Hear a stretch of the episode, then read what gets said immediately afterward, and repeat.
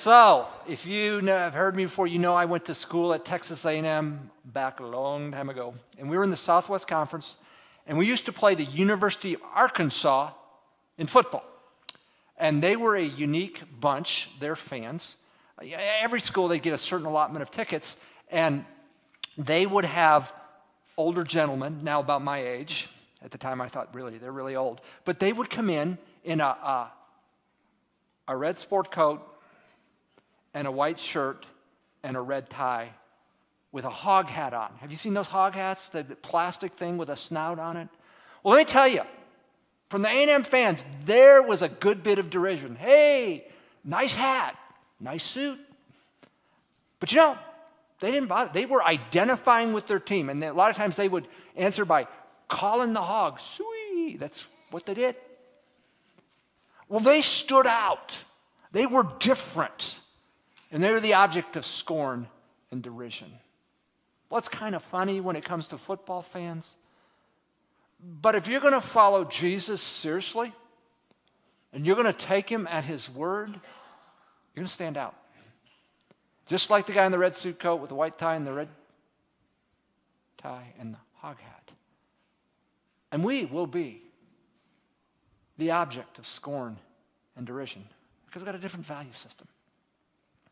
Where do we find strength to keep facing that scorn and derision? Well, I want to talk about that this morning. So if you got a Bible, if you'd open it to Revelation chapter 10, we'll go through this passage and ask the question where do we find the strength to face the, that, the rejection, the scorn, the derision, pick your word, that it inevitably comes from following Jesus? Where do we find the strength to find the derision uh, to face the derision that comes from following Jesus. If you've been with us, you know we've been in the book of Revelation for a while. Let me give a quick overview. First nine uh, verses, uh, God tells John, hey, I'm going to communicate a message to you, to the angel Jesus, to you, in, symbols. I'm going to give you a symbolic message. Think of a, a political commentator using a political cartoon. I want to get a message to you.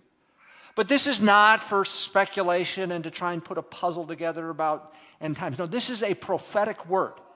We understand prophecy primarily is telling us how to live in our world. And the people that are getting this message were under great pressure from the Roman government to worship the Roman emperor as God. And so, chapters one through three are a message to seven churches specifically words of affirmation and words of challenge about what they needed to do.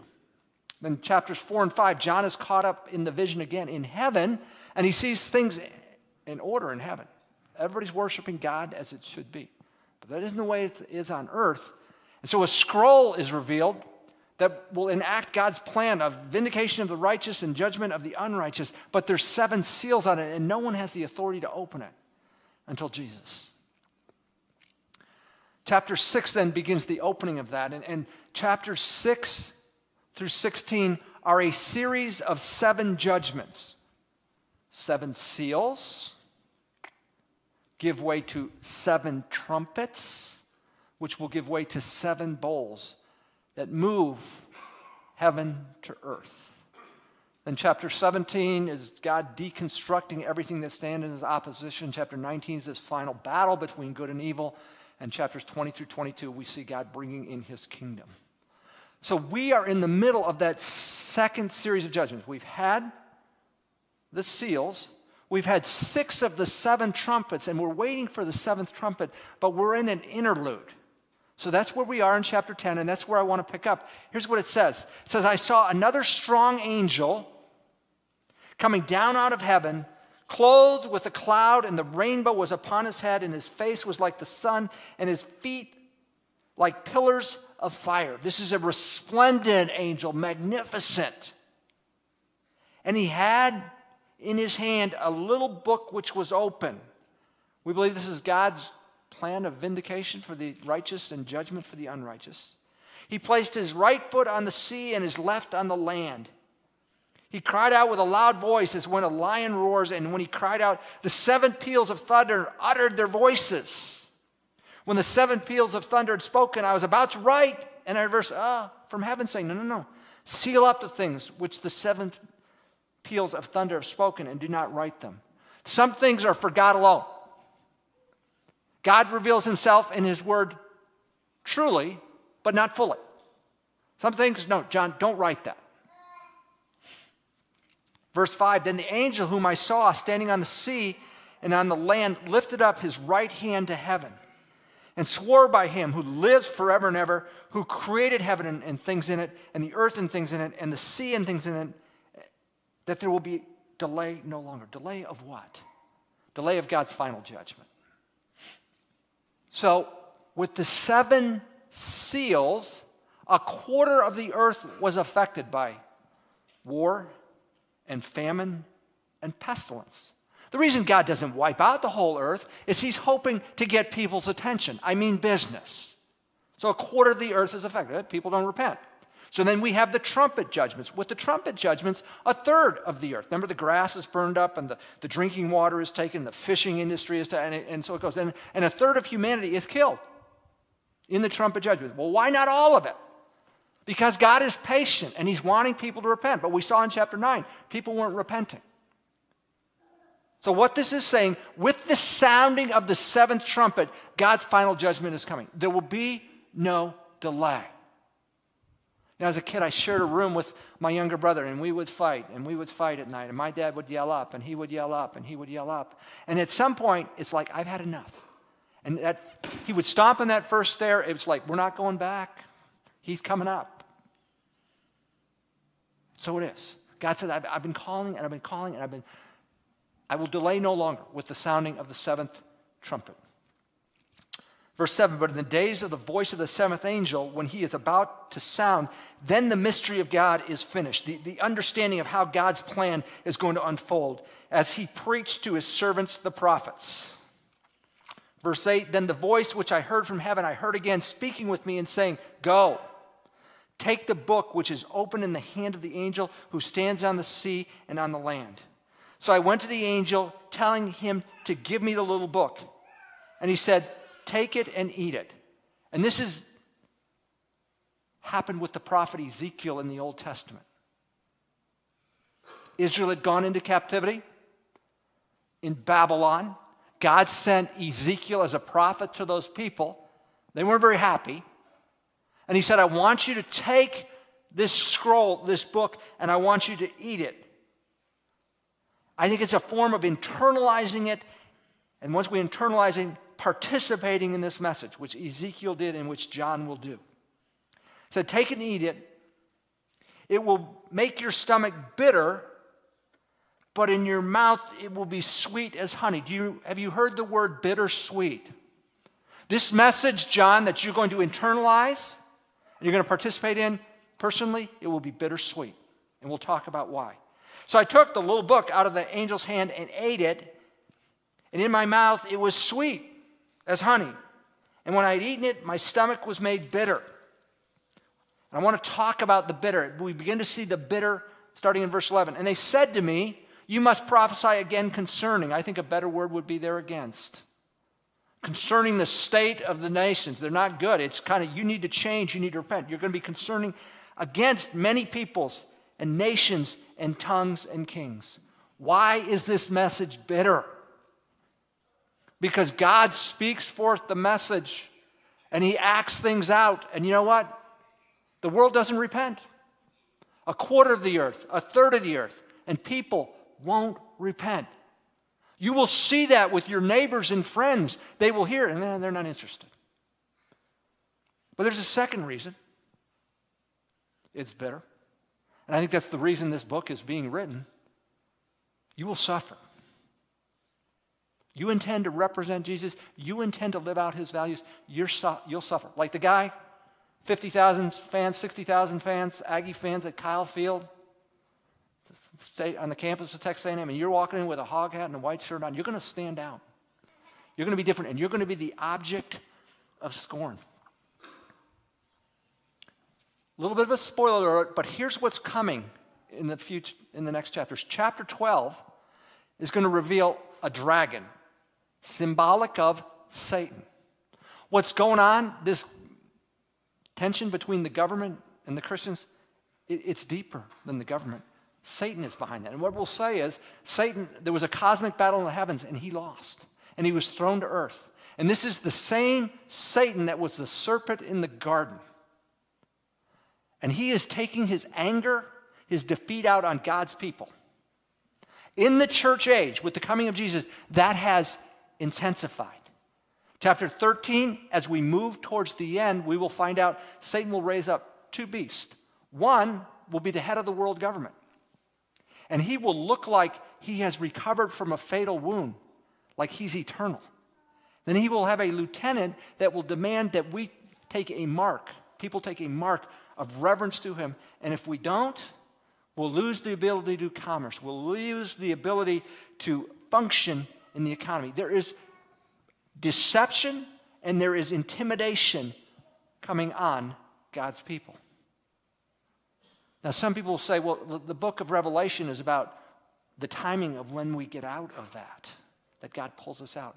I see nothing, nothing in the book of Revelation that talks about us getting out. In fact, I, I see that as the opposite message. The message of Revelation is you stand clear to those seven churches, you stand strong because I am sufficient. Some Christians build every time there's something difficult, oh, it must be near, oh, the rapture's coming. I don't see it even explicitly taught in the New Testament. All Bible, most Bible scholars will agree.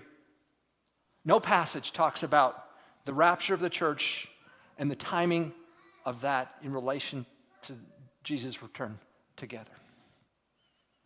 In fact, there's one passage in the New Testament that talks about the church being lifted up. And it's in 1 Thessalonians 4 13 to 18. We won't turn there. But the occasion for that passage is the Thessalonians are wondering, what about those who died in Christ and, and Christ hasn't returned? And Paul said, I don't want you to worry about them. When Jesus comes back, the dead will be raised first, then will be raised up to meet him. You know what? It says nothing about the timing of the tribulation on that or the end times. It says nothing about that.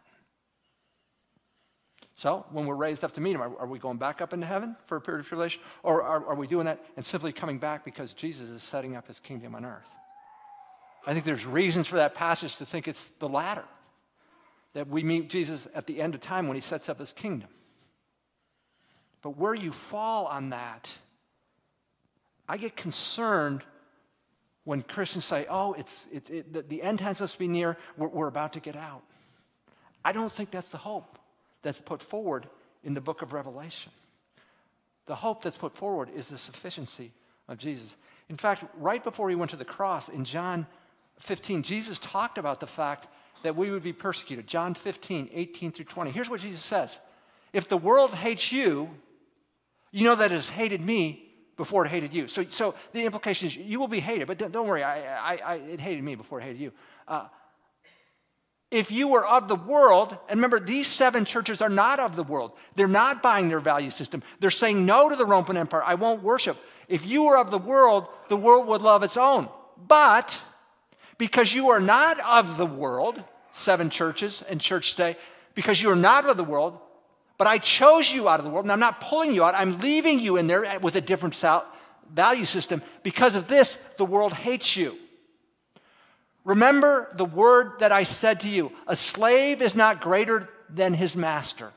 If they persecuted me, they will also persecute you. There's no exception. Oh, but there's now for a certain group. No, no, no, no. For all followers Jesus, if they persecuted me, they'll persecute you. If they kept my word, they will keep yours also. So Jesus' word to the church is I'm sufficient. And when he addressed the seven churches individually in chapters one through three, before he addressed their certain issues, he said, Remember, I'm the Alpha and the Omega.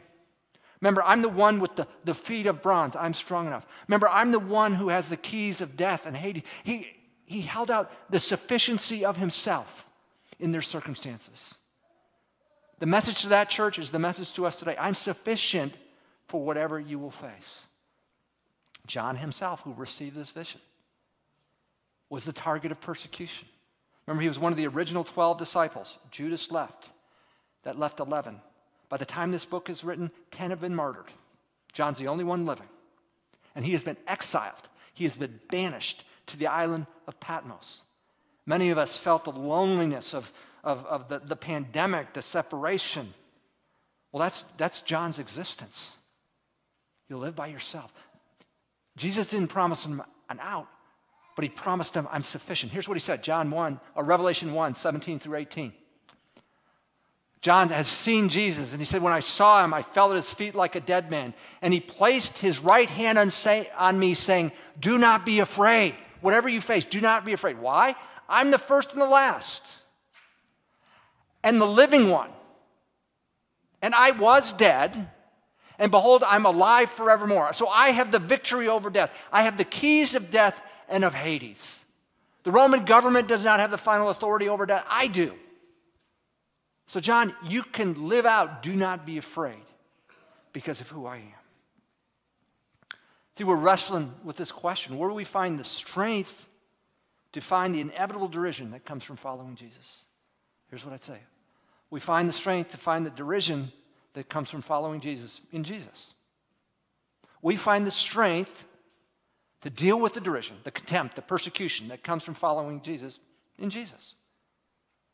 And that's what he is rolling out to these seven churches. And that is what he is speaking to us. I am sufficient.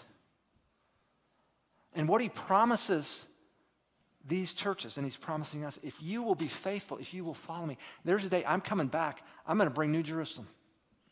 I'm going to restore the, the, the, the, creation that was wrecked in the fall of the garden. I'm going to restore that, and I'm going to make that right. And he said, You know, he gives details of this in Revelation 20, 21, and 22. We're not even going to need the sun and moon because he's going to be there. He's, he's going to be sufficient for light. So there's all kinds of details. He talks about streets of gold, that's the picture of the purity. But I just want to point out two verses of what that kingdom looks like. Uh, Revelation 21, 3 and 4. This is John speaking about the new kingdom the restored heaven and earth, said, I heard a voice from the throne saying, Behold, the tabernacle of God, the presence of God is among men. And he will dwell among them. He's going to be there. And they shall be his people, and God himself will be among them. God is going to be among us. And what's going to happen? He will wipe away every tear from their eyes. And there will be no longer be any death. There will no longer be any mourning or crying or pain the first things, the product of sin, they've passed away. Church, if you will remain faithful to me, you will not renounce your testimony. That's where I'm taking you. That's the promise. That's the hope. One of my jobs as pastor is to come alongside families who, who have a loved one who is terminally ill. And I got to tell you, in those moments, the truths of Revelation 21, 3 and 4 is all you got. This mom, this dad, this grandma, this grandpa, this son, this wife, this husband is passing away. Best case, he or she dies. If that's it, that's really bleak. That's really hopeless. But since Revelation 21, 3 and 4 is true. That's full of hope. This is just a blip passing to the new kingdom. Church, that's what I'm holding out.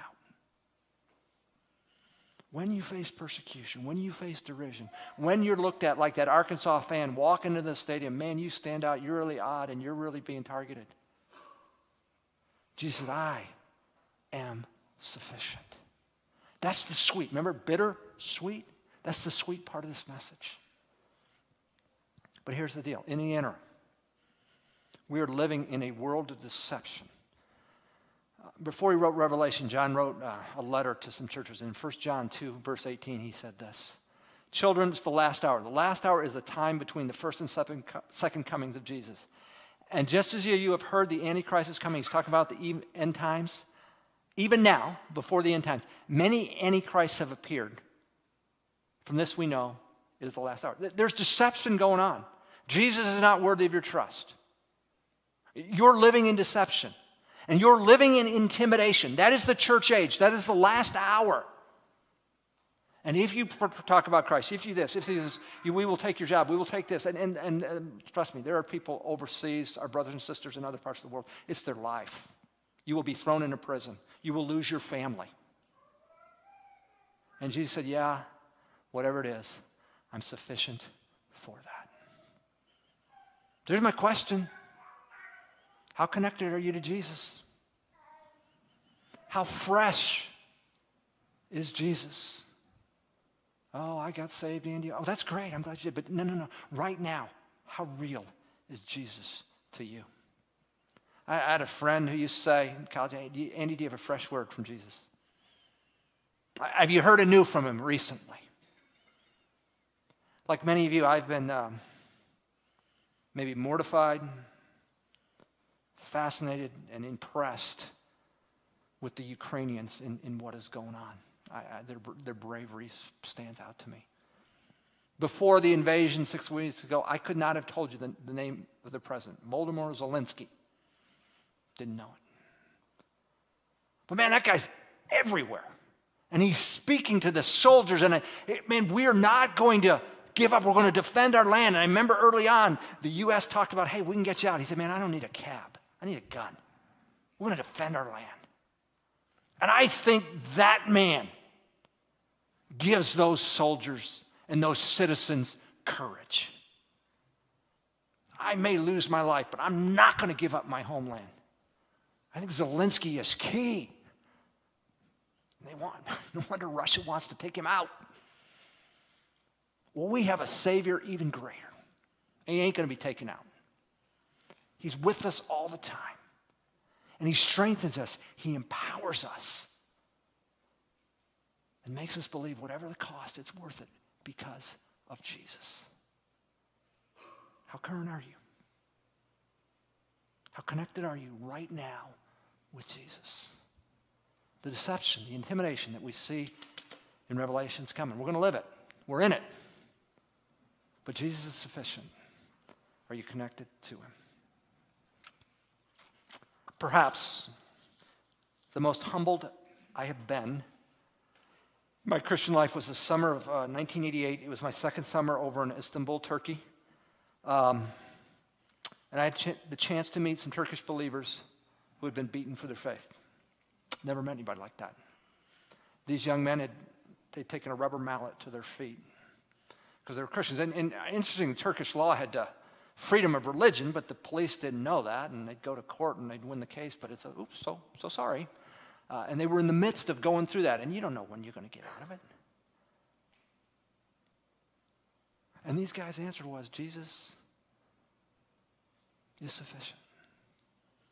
I had one of the Turkish believers tell a friend of mine, he didn't tell me. I had a dream last night where Jesus walked into my heart. And that's enough for me. You know, as an American over there, I mean, they, they knew what we were doing but they wanted ties with the West. They wanted better trade, better relations with the U.S. So one Turkish believer said, Look, no one's going to put you in prison. No policeman's going to beat you. Don't, don't murder anybody. Don't run drugs. You're going to be fine. The worst they'll do is kick you out of the country, and then you can come right back in. I thought, man, that, I, I got to pass. That, this isn't a bad gig. But for those Turkish believers, there was no pass. There was no thing. It was just Jesus. He's sufficient for whatever you'll face. Are you connected? Are you fresh? Are you current with Him?